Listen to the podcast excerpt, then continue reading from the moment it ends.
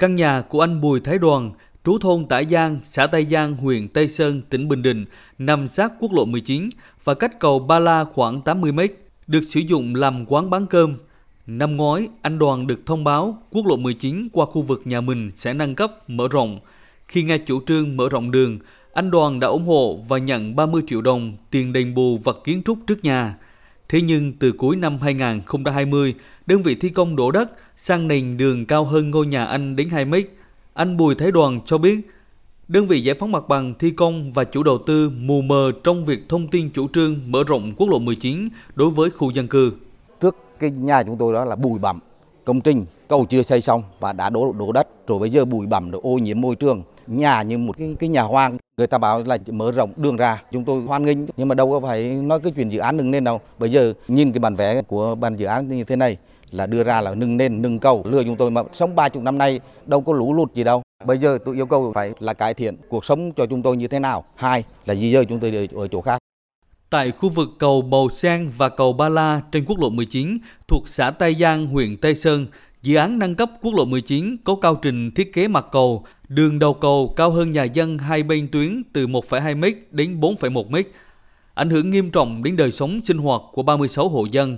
Ông Nguyễn Ngọc Tân, Giám đốc Ban Quản lý Dự án tăng cường kết nối giao thông khu vực Tây Nguyên thuộc Ban Quản lý Dự án 2 Bộ Giao thông Vận tải cho biết, cao trình thiết kế mặt cầu, đường đầu cầu trên quốc lộ 19 được thực hiện theo quy chuẩn, quy định của nhà nước.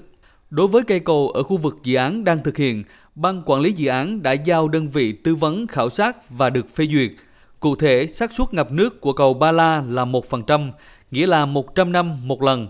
Còn cầu Bầu Sen là khoảng 25 năm một lần. Nếu tính theo mức nước lũ như thế thì cao trình nước ngập có xác suất rất cao. Do vậy, nền đường dẫn lên cầu cũng phải nâng cao cho phù hợp.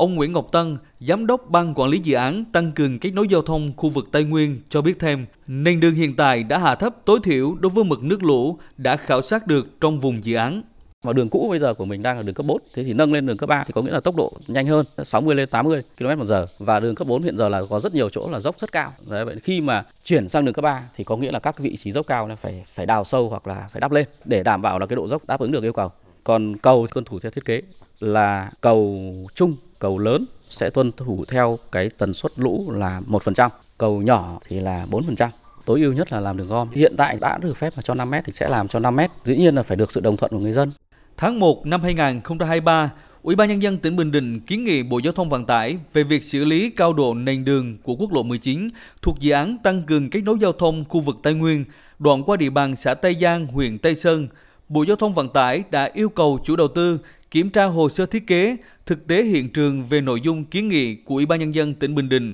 khẩn trương làm việc với các địa phương nơi dự án đi qua, tổ chức đối thoại, tuyên truyền, vận động người dân hiểu và đồng thuận với các giải pháp thiết kế để đảm bảo các yêu cầu kỹ thuật của dự án. Bộ Giao thông Vận tải cũng yêu cầu Ban Quản lý Dự án 2 chỉ đạo tư vấn thiết kế, tư vấn giám sát, nhà thầu thi công, phối hợp với địa phương và các đơn vị liên quan tổ chức kiểm tra, rà soát tổng thể hồ sơ thiết kế, đối chiếu thực tế thi công tại hiện trường, kịp thời phát hiện các bất cập, tổ chức khắc phục những tồn tại nếu có. Bộ Giao thông Vận tải cũng yêu cầu Ban Quản lý Dự án 2 ra soát, nghiên cứu thiết kế, vuốt nối phù hợp với các vị trí đường lên xuống, vị trí trên cao nền đường nhằm tạo thuận lợi trong sinh hoạt, đảm bảo khả năng thoát nước và an toàn đối với người dân hai bên đường. Đầu tháng 3 năm 2023 vừa qua, Ủy ban nhân dân tỉnh Bình Định lại tiếp tục kiến nghị Bộ Giao thông Vận tải sớm chỉ đạo Ban Quản lý Dự án 2 điều chỉnh cao độ nền đường, Mới đây, Ủy ban nhân dân huyện Tây Sơn cùng đại diện Ban quản lý dự án 2 Bộ Giao thông Vận tải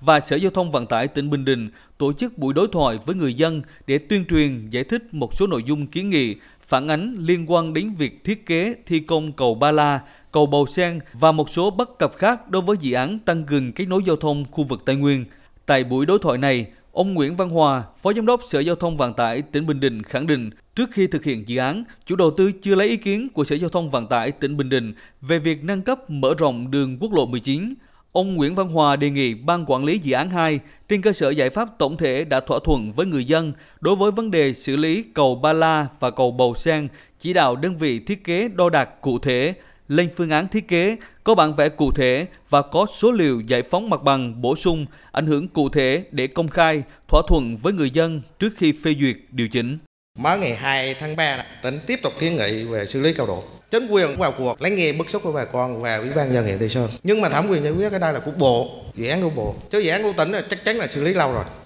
Sở sẽ tiếp tục kiến nghị một số cái nội dung giúp cho bà con để tạo ra một cái công trình làm sao nó ít ảnh hưởng nhất, hoặc là tạo sự đồng thuận cao nhất.